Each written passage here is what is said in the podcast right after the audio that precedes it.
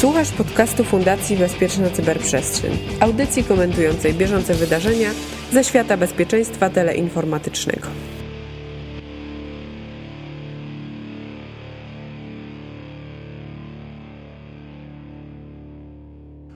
To jest specjalny odcinek podcastu Cyber Cyber. Każdym początkującym podcaście jest tak, że gości szuka się wśród podcasterów. No to jako, że mamy dopiero 5 lat z dużym hakiem, postanowiliśmy zaprosić Pawła Wilka z Random Seed. Yy, Pawła znanego w niektórych kręgach jako siewca. My, czyli Mirek Maj i Łukasz Jachowicz. Zapraszamy na 113 odcinek podcastu Cyber Cyber. E, do dziś pamiętam piątkę z biologii, którą dostałem na kartkówce o wirusach. E, dostałem praktycznie nie ucząc się, bo byłem świeżo po lekturze książki Patologia wirusów komputerowych. I w sumie wirus biologiczny jest dość podobny do komputerowego, w każdym razie w takich ogólnych zasadach. Gdy badamy malware, czasem prowadzimy analizę dynamiczną, uruchamiając go w kontrolowanym środowisku, a czasem poddajemy analizie za pomocą debuggera. A potem możemy napisać program antywirusowy, który uchroni nas przed infekcją albo zredukuje jej negatywne skutki. Czy do walki z COVID-19 można zastosować podejście programistyczne? To pytanie do mnie. Tak, Pawle, tak, ponieważ nikt, nikt, nikt na tym podcaście nie tak, nikt na tym podcaście się nie zna e, na tym, o czym będziemy dzisiaj rozmawiali. Pamiętaj o tym. No więc dzień dobry i dobry wieczór. E, ta historia z tym moim tłumaczeniem, bo jest to tłumaczenie, nie popełniłem tego tekstu samodzielnie po prostu. Zobaczyłem fajnie, przystępnie dla komputerowców napisany y, materiał w języku angielskim i chciałem go trochę rozpowszechnić w tej naszej polskiej, nazwijmy to, blogosferze, chociaż to słówko wydaje mi się bardzo takie infantylne. Nie wiem, pase. No, e, właśnie. Więc czuję się, będąc zaproszonym do tego, żeby mówić o tłumaczeniu, które popełniłem, czuję się troszeczkę jak ten koc, który był przyjacielem technika, który pracował na planie Spielberga. Był taki humorystyczny film w serwisie YouTube, jakiś kabaret zrobił o Polaku, który rozplątywał kable na planie filmowym Spielberga i o jego przyjacielu Kocu, który kiedyś przykrywał y, kasztankę marszałka Piłsudskiego. Znaczy, dobrze, to ja potraktuję cię w takim razie bardziej jako, nie wiem, e, osobę, która była asystentem noblistki albo sekretarzem jakiejś wysoko postawionej osoby w dużej organizacji. No się powiedzmy, że jesteś operatorem e, dru drukarki DNA. Y, no więc tutaj wstęp będzie taki, no, operator drukarki DNA, nasz rodak Paweł E, przetłumaczył tekst pochodzący z angielskiej blogosfery, e, gdzie mm, autor serwera PowerDNS, mm, Bert Hubert, on zresztą pomaga, mm, interesuje się DNA od ohoho, ponad 10 lat, robi na ten temat różne prezentacje, wykłady, natomiast zawodowo rozwija swoją spółkę, która opiekuje się E, utrzymuje, odpowiada za utrzymanie serwera PowerDNS, e, takiego jednego z najbardziej elastycznych chyba e, serwerów nazw domenowych, mm, ponieważ ma konektory do wielu różnych źródeł danych. Można trzymać te rekordy DNS-owe w, tam w MySQL-u, w Postgresie, w innych bazach. No i jakie było pytanie? Czy jako e, koc, który leżał na kasztance Piłsudskiego, możesz powiedzieć e, w sposób autorytatywny, czy do walki z COVID-em można stosować podejście programistyczne? No jak najbardziej w tym sensie, że to trochę historia zatoczyła koło, mianowicie historia metafor i porównań, bo tutaj mamy do czynienia z e, ponownym użyciem terminu wirus komputerowy w odniesieniu do wirusa ludzkiego, a przecież wirus komputerowy, e, ten termin, e, to sformułowanie wzięło się właśnie z analogii do tego, w jaki sposób funkcjonują wirusy ludzkie. I autor tej publikacji, którą przetłumaczyłem, e, bardzo fajnie pokazuje te analogie, te, te części wspólne obu tych procesów zakażania, przeciwdziałania itd. Tak Może przeciwdziałanie jeszcze musi trochę czasu upłynąć, żeby antywirusy w ten sposób działały, aby wypuszczały własne wirusy, które będą zwalczały w danym systemie e, wirusy komputerowe. Mówię tu cały czas o systemach komputerowych teraz.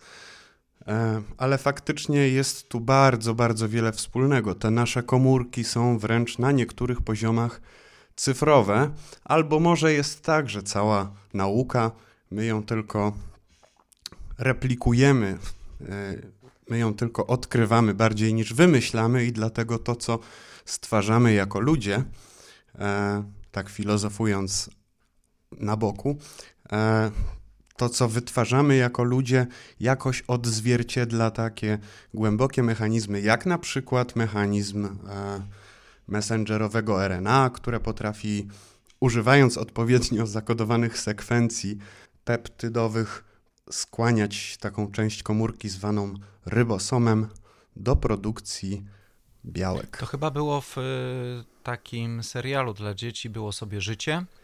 Było sobie życie, I, no. I, Oczywiście, tam... każdy haker musi znać ten serial. To ja od razu e, jako historyk e, cyberbezpieczeństwa pozwolę sobie zauważyć, że antywirus kiedyś był wirusem. Pierwszy robak e, internetowy Creeper był łapany przez Reapera, czyli żniwiarza, który biegał po ówczesnym, ówczesnej sieci i szukał tego Creepera i go usuwał.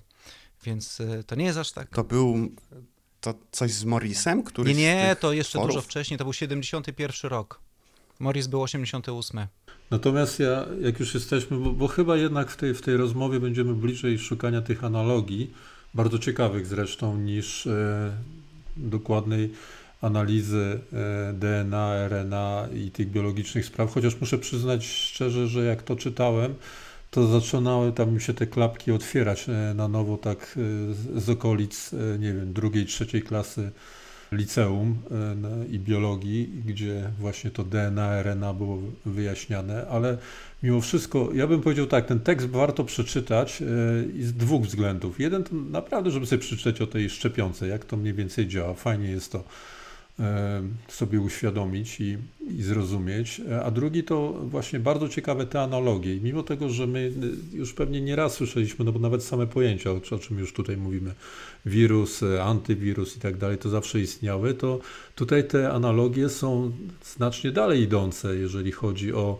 Nie, one nie są takie proste na, na zasadzie terminów tylko, prawda? Tylko całych mechanizmów, które działają, czy, czy pewnych sekwencji E, które e, tego, tego kodu, które się układają, które nagle, nie wiem, tam otwierają furtkę do tego, żeby coś zadziałało, żeby później się replikowało, ominęło e, firewalla i, i właśnie to są bardzo ciekawe rzeczy. A z drugiej strony, żeby tak lekko sobie samemu zaprzeczyć, to ja sobie, jak pamiętam, różne tutaj dwie analogie, takie wyższego poziomu mi się przypominają.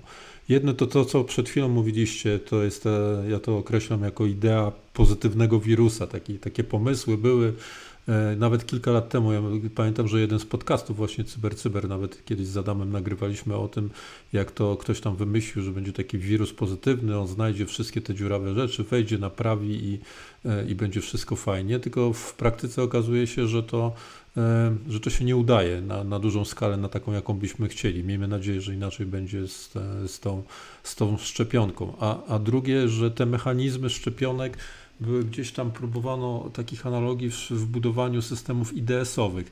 I też kojarzy mi się to zawsze z takim stwierdzeniem końcowym, no to się jednak, jednak nie do końca sprawdza, tak? że, że to są światy, które inaczej, inaczej jednak funkcjonują. W przypadku tej szczepionki, która jest opisywana e, w tłumaczeniu siewcy, e, to jest e, dla osób, które w ogóle nie śledziły tego tematu, to jest zupełnie nowy rodzaj szczepionki. Kiedyś rzeczywiście, i tego nas uczono w szkołach, szczepionka najczęściej polegała na tym, że brało się zdechłego wirusa albo coś, co go bardzo przypominało i wrzucało dużo próbek do organizmu i organizm sobie go zwalczał, ucząc się w ten sposób. A tutaj jest w ogóle coś innego. Przygotowuje się kod, który wrzuca się do organizmu, organizm go sobie analizuje i wypluwa na podstawie tego kodu, na podstawie tej nitki, te, tego kodu RNA, tam ma 4 KB ten kod, dobrze pamiętam? 4 kilobajty, e, jakoś tak. I na podstawie tego kodu sobie wypluwa z siebie charakterystyczne elementy, które mają, ma wirus w sobie, te takie wypustki, czułki, czy jakby to nazwać. I organizm się uczy tego, że sobie naprodukował tych czułków, czułek i traktuje, powinien je traktować jako ciało obce i od razu zacząć odizolowywać i zwalczać. I to nie jest tak, że on dostaje te czułki w, w strzykawce, tylko sobie sam je najpierw produkuje. I to mnie urzekła w ogóle ta cała idea tak zupełnie innego podejścia w stosunku do tego, które, które e, pierwotnie poznawaliśmy. E, w szkołach, a po drugie, bardzo mnie urzekło to, że RNA, które jest wstrzykiwane w szczepionce, to ma w ogóle te same elementy, co każdy program komputerowy. Ma nagłówek, ma jakiś, e, nie wiem, sumę kontrolną, tak, warstwę danych. nawet ta grafika e, mi od razu przypomniała pakiet. No to, to jest pakiet, to jest pakiet TCP/IP, tylko albo exec. Zamiast MZ jest tam czapeczka. Która wygląda trochę jak kapelusik. Co, co, coś niesamowitego. To jest po prostu dokładnie to samo, co mamy w komputerach, a to powstało zupełnie w.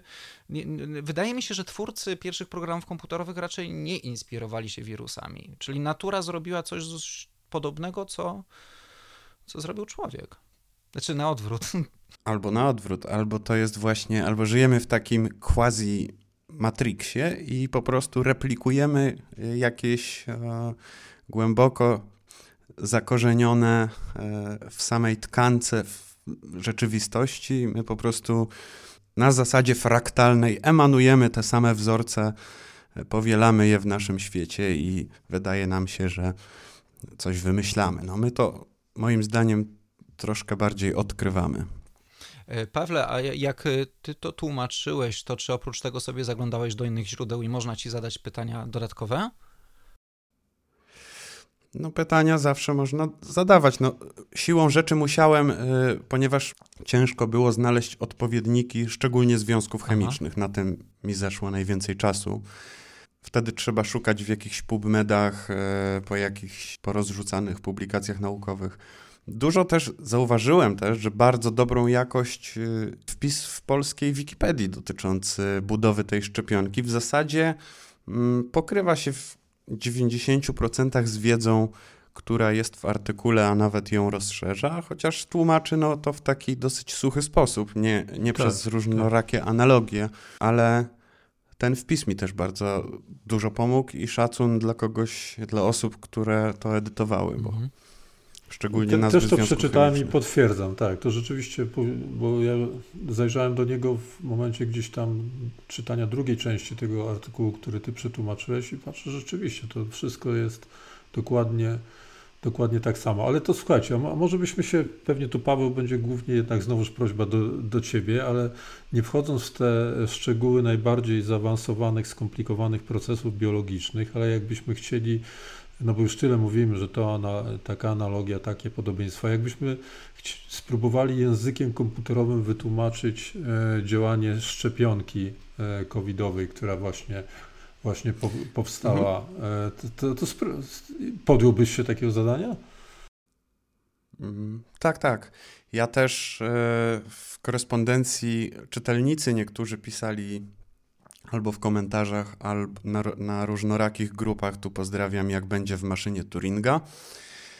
I przychodziły mi do głowy też dodatkowe analogie opisujące te podprocesy, mm, które nie zostały zanalogizowane w samej treści artykułu. Na przykład e, obawa ludzi, którzy zadali sobie trud przemyśleć to, o czym, to, co tam było napisane.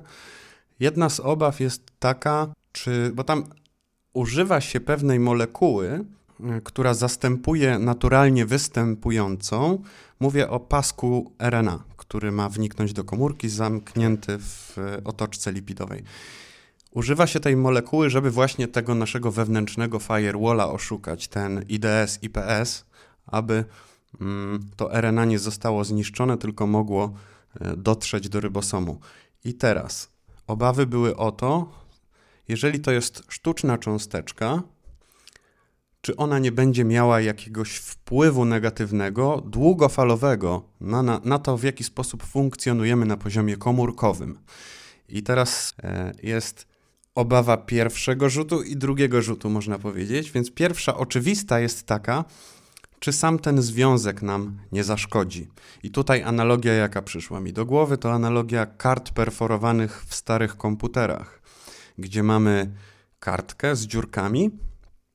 Tą kartkę umieszczamy w czytniku i tam odpowiednie styki, mm, a w nowszych wersjach pewnie jakieś fotokomórki sprawdzają, w których momentach karta jest przebita i jest, są w stanie wyciągnąć z tego informację cyfrową. I teraz ten pasek RNA, który wprowadzamy do komórki, przypomina właśnie taką perforowaną kartę.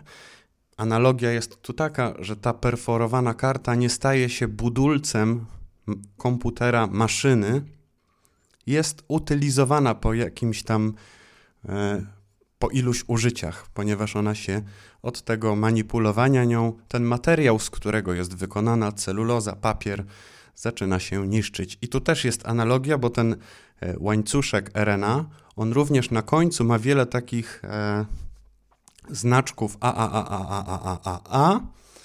Okazuje się, że kiedy rybosom wciąga taki, mm, łączy się z takim paskiem RNA i zaczyna produkować jakieś białko, to kiedy puszcza go, to już skraca o kilka literek A.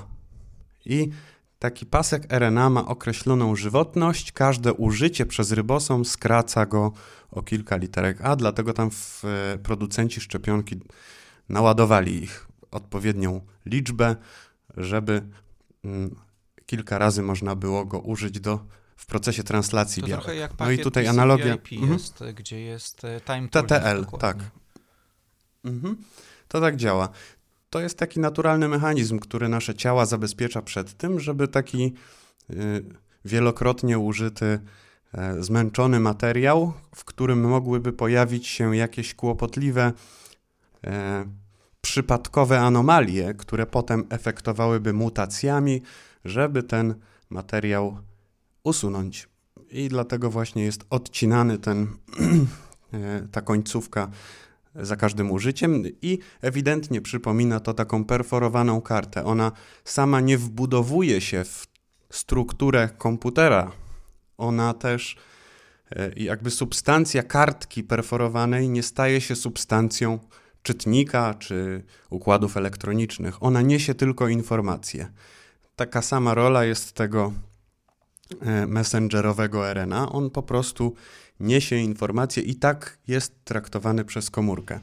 I tutaj Czyli pojawia to jest taka się... pamięć ulotna, tak? To, to mm -hmm. było dobre porównanie do tak, tego. tak. Pamię pamięć typu RAM, tak? Jak już byśmy próbowali rzeczywiście e, tych analogii tłumaczenia językiem komputerowców e, to, to przedstawić. I który jest tym ramem, e, można powiedzieć tak, że to jest taki ram drukarki 3D. Dokładnie. Dla białka, prawda? Tak. To, jest, to jest coś, co przy, w, w, ogóle muszę, ja muszę przyznać osobiście, że na mnie największe wrażenie to zrobiła w ogóle, bo no jakby to, to dziedzina mi obca zupełnie e, ta, te sprawy genetyczne, ale ta istnienie czegoś takiego jak drukarka DNA, prawda, gdzie na podstawie wprowadzonego kodu, który zresztą też jest podany tutaj, bo to jest kod źródłowy szczepionki, no można wyprodukować właśnie e, taką substancję biologiczną. I to jest chyba ten punkt styku najbardziej chyba określony, taki najbardziej rzeczywisty pomiędzy tymi dwoma e, obszarami. Co prawda to, to nie jest to, to tylko jakby próbka tego, jeśli dobrze zrozumiałem, tak? To próbka tego, e, tego tej substancji jest produkowana po to, żeby tak, później tak. można tak, to, co po potrzebne. To, żeby później można było bo generalnie te wyprodukować tak, całą szczepionkę. Te wirusy, one znacznie większy payload, mówiąc w języku bezpieczników, mają. Ten ładunek, który ma się powielić, jest o wiele większy. Tutaj w tej szczepionce tylko produkowana jest ta wypustka, ten kolec. Dodatkowo tam jest podmieniane, mm, jeden z e, aminokwasów jest podmieniany po to, nie wiem czy to nie była prolina, który na taki, który bardziej to usztywnia, bo okazało się w pierwszych próbach, że co prawda da się wyprodukować samo, samo białko wypustkowe, tylko ono flaczeje.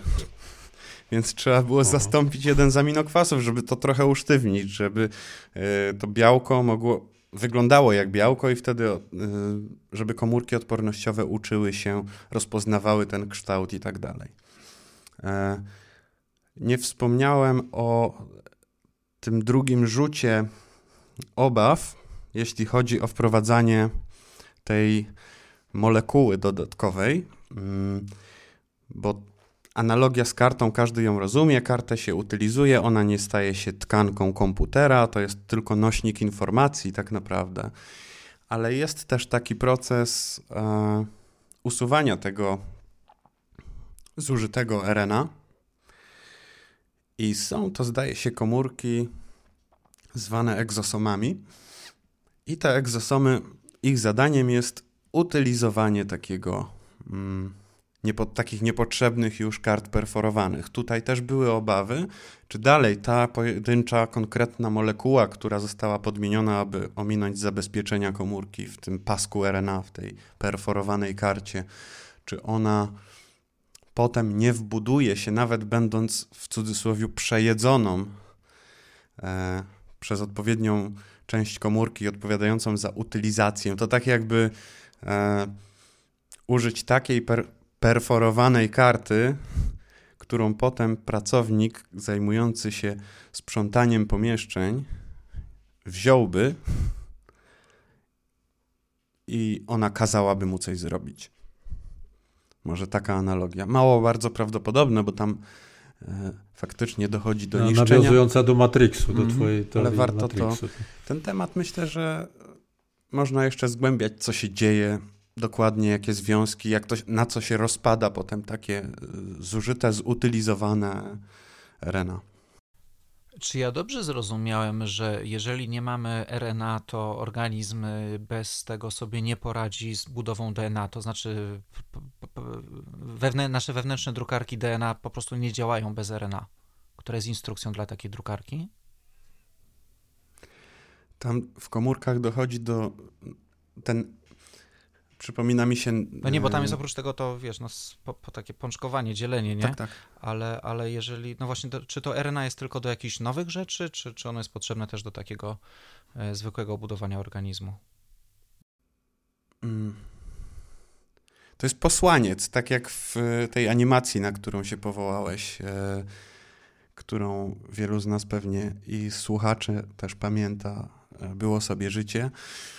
RNA to taki wysłannik, taki poseł, który z jednej części komórki do drugiej e, przechodzi i zawiera informację, jakiego białka potrzeba, żeby je zrobić. E, I wtedy, gdy łączy się z rybosomem, zaczyna się produkcja tego, co jest potrzebne. To jest nasz taki komunikator, taki messenger, messengerowe RNA.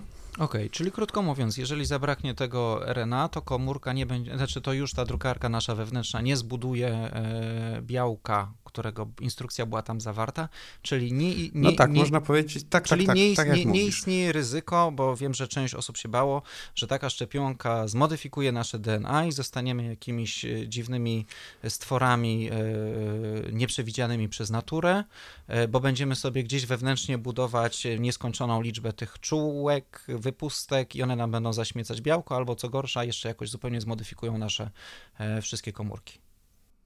Patrząc na te dane, które mamy w tej chwili, no nie ma takiego ryzyka. Po pierwsze, e, RNA, messengerowe RNA ma ten TTL, czyli ten okres życia, po którym zostaje już po pierwsze nie będzie się, e, nie będzie rybosom nie będzie mógł go użyć, po drugie zostanie zaraz skonsumowane.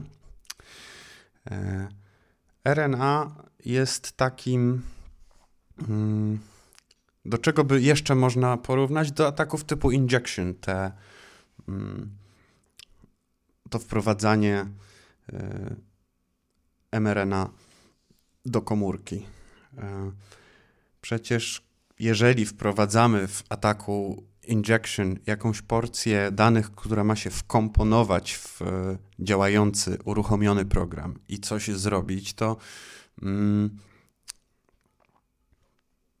jakby po wykonaniu ataku ona nie będzie się, to nie jest typowy wirus, który będzie modyfikował, zagnieździ się w systemie. E, attack injection wprowadza coś w jakiś fragment serwera usługowego, także on jednokrotnie bądź kilkukrotnie wykonuje jakąś operację do której skłania go napastnik właśnie tym fragmentem kodu, ale nie, to się nie powiela dalej. Tak, to nie? się wykonuje tylko wtedy, A. kiedy ten kod ten jest ponownie sięga, znaczy ten serwer sięga ponownie po, ten, po tego, nie wiem, po tą no, złośliwą komendę gdzieś tak, w bazie danych. Tak, to działa. Ona musi Także być to, zapisana. To nie jest wirus. To, co, to nie jest to, to co mnie bardzo y, zaskoczyło, to jest to, że trzeba było obejść też wewnętrznego firewalla, bo organizm niechętnie przyjmuje cudze y, zewnętrzne RNA i yy, pisałeś, znaczy pisałeś, bo naciskałeś przyciski, ale w tekście, który tłumaczyłeś, jest też e, akapit poświęcony temu, że trzeba było lekko zmodyfikować ten cały kod e, genetyczny, żeby nasz organizm go od razu nie ubił. Żeby obejść tego naszego Dokładnie, i tu się pojawia ta molekuła. Tak, ta sztucznie wkomponowana molekuła. Przez analogię do karty perforowanej można powiedzieć, że mielibyśmy mainframe'a, który przyjmuje tylko karty perforowane określonego producenta, które mają od, y, odpowiedni kształt otworków. Jak sami będziemy sobie chcieli zrobić taką kartę y, lub kupić e, od innego producenta, to po prostu y, taki czytnik nam jej nie przeczyta, ponieważ on oczekuje na przykład odpowiedniej średnicy tych rozstawu tych otworków, może nawet odpowiedniego kształtu, nie wiem, kwadratowe te otwory w pewnych miejscach. Nazwijmy to kalibrujące takie otworki. Znam problem, bo kiedyś e, właśnie zakupiłem e, baterię do kamery dawno temu. Idealnie, idealnie wyglądała. Tylko właśnie miała ten problem, że tak, nie była tusze do drukarek dokładnie w ten sam sposób są psute. No. Tak, tak. To... No więc tutaj kontynuując i kończąc już tą analogię, tutaj produkujemy takie karty, które w pewnych miejscach te otworki mają może nie takie same, jak spodziewa się mm, ten czytnik, ale takiego kształtu i takiego umiejscowienia, że spokojnie tam wchodzą. Tutaj jest podobnie. Ten system detekcji i zwalczania zagrożeń, który bazuje na mm, rozpoznawaniu pewnych wzorców w sekwencjach RNA i rozróżnianiu tego obcego od swojego, mm, to jest pewna chemiczna reakcja. On się jakoś lepi do, e, do części, które go usuną, jeśli jest obcy. Natomiast wystarczy pewne e, fragmenty jego e, zastąpić takimi, które już nie wzbudzą podejrzeń. I, I o to w tym, w tym przemycaniu chodzi, o to chodzi w tej podmiance e, molekuły w pewnych miejscach na taką, która nie pobudzi naszego układu do zwalczania. Czyli technika spoof, spoofingu. Taki spoofing. Czyli krótko mówiąc, ta szczepionka to jest taki samo rozpakowujący się plik, który ten nasz komputer e, biologiczny musi rozpakować, żeby z niego sobie wydobyć e, te próbki do swojego antywirusa czy systemu wykrywania włamań, po to, żeby sobie dokładnie obmacać i wiedzieć, co wykrywać i co unieszkodliwiać w przyszłości. Fajne. Coś takiego. Znaczy ja sobie nie zdawałem sprawy, że trzeba mieć umysł, znaczy ja wiedziałem, że e, generalnie e, umysł hakera jest potrzebny w wielu dziedzinach, ale nie przypuszczałem, że w biologii e, mm, jest potrzebny umysł hakera tak bardzo przypominający umysł programisty, że tak naprawdę nawet ten kod, który tam jest, to nie ma zer jedynek, tylko jest parę liter, ale w dalszym ciągu to jest po prostu pisanie kodu i wcześniej trzeba było zreverse inżynierować ten kod, bo ja pamiętam e, stare książki, gdzie jeszcze była informacja, że nie wiemy jak to czytać, a potem e, pamiętam stare doniesienia o tym, że powoli kolejne fragmenty DNA człowieka właśnie zostały rozszyfrowane. No tak, nawet ta kwestia proliny, czyli jak zrobić, żeby ta wypustka, no, że tak kojarząco się powiem, żeby tak stała ta wypustka, a nie taka oklapnięta była, bo, bo wtedy jej nie rozpozna system odpornościowy, to, to raptem kilka lat. E, od, i, I ludzie nad tym pracowali i, i założę się, że gdyby cofnąć się te kilka lat, opisać e, ktoś by, nie wiem, zrobił Ask Me Anything na jak, w jakimś serwisie, to pewnie usłyszałby od co po niektórych, że po co wywalać kasę na takie teoretyczne rozważania, e, zajmować się badaniem proliny i tym, jak ona usztywnia e, całe białko. A jednak. E, Właśnie, przypomnieliście mi, że mam na, na liście do obejrzenia i chyba muszę, i to jest dobry moment do tego, żeby to zrobić, Biohackers.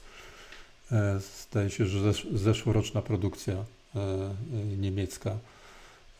Film, który chyba, chyba może być na czasie mocno w tym kontekście, o którym mówimy. E, słuchajcie, ja, ja mam.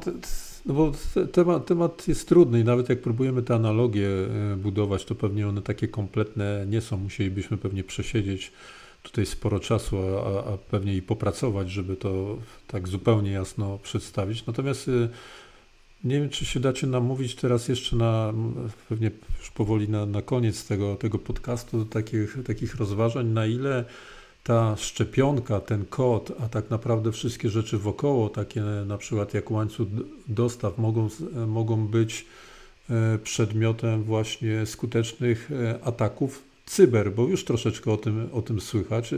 Niektóre z nich na pewno nie, tak mi się przynajmniej wydaje i taką mam nadzieję, nie należy kojarzyć bezpośrednio z samym kodem źródłowym szczepionki i tak dalej. Tutaj myślę na przykład o tym ataku na tą Europejską Agencję do Spraw e, Farmaceutyki, chyba tak, leków, tak. E, I, i próby wykradania danych. Ja myślę, że to są wszelkie dane dotyczące, wokoło, tak, dotyczące tej szczepionki, być może jakieś, jakieś patentowej i tak dalej, a nie samej szczepionki. No ale tak być może to jest zbyt odważne pytanie, ale, ale mo, może tutaj nastąpić e, na atak jak na, na sam na samą szczepionkę, też z użyciem technik e, cyber, a już na pewno mówi się, bo było obserwowane takie wzmożone ataki na, na, takie, na te organizacje, które biorą udział bezpośrednio w łańcuchu dostaw, na przykład z tym najbardziej wrażliwym związanym e, z, z transportem tej, e, tej szczepionki, no bo wiadomo, że ona ma bardzo duże wymagania, jeśli chodzi o, o te warunki, w jakich musi być przechowywana. I, i, i ciekawe, czy, czy tutaj, e, jak duże tutaj są zagrożenia? E, nie wiem, co wy myślicie o tym.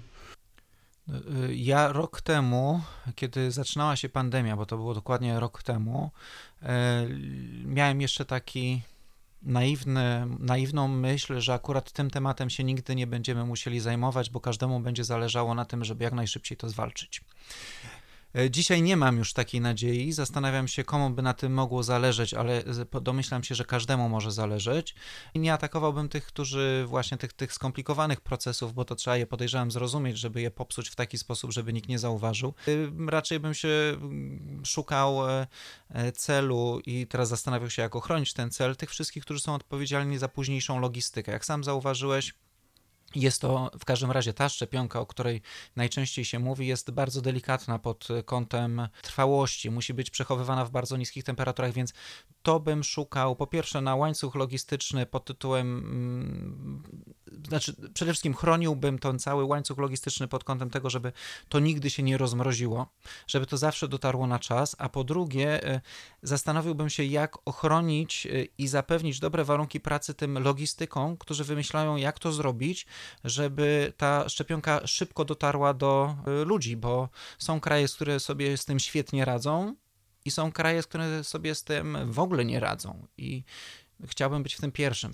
No to, to może niewiele, to może niewiele dać, bo jak wiadomo, e, tu, i tu też są już takie fajne badania Randu na przykład na ten, na ten temat, jak ważne jest, żeby e, użycie tej szczepionki było powszechne i nie było ograniczone do tych, których stać na to, tak, albo są sprawnie, sprawniejsi organizacyjnie, bo może się okazać, że na koniec dnia to tylko częściowo im, e, im pomoże.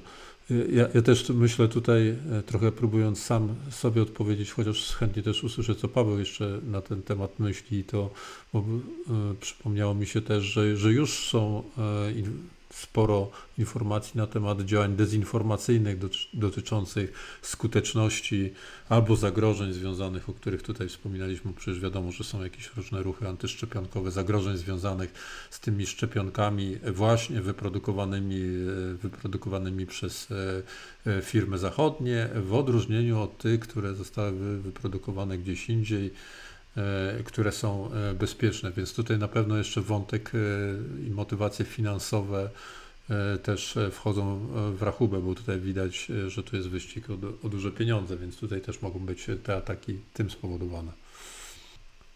Paweł, ktoś będzie hakował kod? To w ogóle ma sens? Ja myślę, że możemy bardziej się rozmarzyć i zobaczyć to, co się stało z, w świecie oprogramowania w pewnym momencie, kiedy pojawiło się free software, potem pojawił się open source, czy ogólnie FLOSS. I mam taką cichą, kryptoanarchistyczną nadzieję, że prawdopodobnie, tak jak teraz na przykład, y, upowszechniają się mm, i już w zasadzie każdy może sobie uzbierać na drukarkę 3D i produkować pewne części, tak jak nawet przy samej epidemii, pandemii okazało się, że jakieś tam przejściówki do respiratorów można drukować o wiele taniej, e, oczywiście naruszając jakieś tam umowy. Myślę, że przyszłość jest taka, że zaczną pojawiać się takie open source'owe szczepionki, które można sobie powiedzieć, a coś widzę, synu, kaszlesz. No tak. Ja tutaj ściągnęłam z tego, z DNApedii mm, takiego super kod, super kod, RNA. Tutaj dużo lajków ma, więc y, chodź tu, synek, i za dwa dni będziesz zdrowy. No. Ale będziesz musiał mieć drukarkę bez DRM-u. No tak. Ale to jest w ogóle, z, znowu zahaczamy o świat, y, tym razem y, również z, z pierwszych stron gazet, to znaczy taki mocno cyberpunkowy klimat. Troszkę tak. Albo przynajmniej, przynajmniej do, ten, do, do jakiejś hako, hakosfery podejdź i tam, tam ci pomogą koledzy. Dobrze, e, słuchajcie, e, w związku z tym, że dzisiejszy temat był naprawdę bardzo, bardzo nietypowy, jak na podcast Cyber Cyber, e, cieszymy się, droga słuchaczko, drogi słuchaczu, że dotarliście do końca tego epizodu, to od razu mogę tylko rzucić jeszcze taką myśl już bardziej w temacie naszego podcastu, a myślę, że o tym sobie porozmawiamy w jednym z przyszłych odcinków. Nagrywamy się w pierwszej połowie stycznia 2021 roku i całkiem niedawno miał miejsce atak tłumu na amerykański kongres. E, I e, myślę, że takim tematem do przemyślenia dla Was może być ciekawym fakt, że e, budynek, który jest jednym z najlepiej strzeżonych budynków na świecie, do wielu pomieszczeń w tych budynków, które powinny być strzeżone, weszli ludzie z zewnątrz. I w tym budynku są przechowywane tajne informacje, są omawiane tajne sprawy, są tworzone tajne informacje. I teraz się zastanawiam, co muszą czuć bezpiecznicy związani z tym budynkiem kongresu, e, którzy mają teraz, e, no, ja właśnie nie wiem co, tak naprawdę każde pomieszczenie, każdą, każdy kafelek dokładnie trzeba zbadać, czy tam się coś ciekawego nie pojawiło. Ale to chyba będzie temat na jedną z kolejnych rozmów. Chciałem go rzucić w nagrodę dla tych, którzy, którzy do, dotrwali. Którzy dotrwali do tego momentu to tam będzie dużo kryptoanarchistycznych e, teorii, więc niewykluczone, że Paweł też będzie musiał nam pomóc. To to był ten człowiek z, z tymi... Z tam jeszcze jest wątek przecież poboczny tego, co się teraz dzieje, takie e, akcje w stylu banowania w serwisach społecznościowych, czy nawet wycofywania kanałów e, płatniczych. Czy byśmy się zgadzali z tymi ludźmi, i z y, prezydentem Trumpem, czy byśmy się z nim nie zgadzali, to ja czuję taką lekką obawę, że y, asymetria pewna się pojawiła, co nie? No to też oczywiście mhm. temat na kiedyś. No właśnie ale... pytanie, czy do podcastu mhm. Cyber Cyber, czy do podcastu e, Random Seed, ale myślę, że spokojnie w tym samym składzie możemy to omówić. Mhm. Możemy, możemy gość, gość, gość Zapraszamy się do ciebie. Crosscast. O. Nawzajem, Wymyśliliśmy właśnie tak. nowy produkt y, współczesnej y, medialnej, sieciowej Cyber papki. Seed. Crosscast. Cyber Random Seed Cyber. No. Okej, okay, to na tym kończymy. Kro, crosscast, tak? Jak ty powiedziałeś? Crosscast. Crosscast, crosscast. Tak. Nie, naprawdę, to jestem pod wrażeniem. To warto było doczekać do końca. Okej. Okay, e na tym kończymy 113 odcinek podcastu CyberCyber. Cyber. Zapraszamy do wysłuchania przyszłych i przeszłych odcinków, które znajdziesz na przykład w swojej aplikacji podcastowej, albo na stronach Fundacji Bezpieczna Cyberprzestrzeń, albo na popularnym serwisie z materiałami wideo. Żegnają Was Mirek Maj, Paweł Wilk i mówiący te słowa Łukasz Jachowicz. Do usłyszenia. Cześć, dzięki. Cześć, do zobaczenia, do usłyszenia. To jest specjalny odcinek podcastu Cyber Cyber.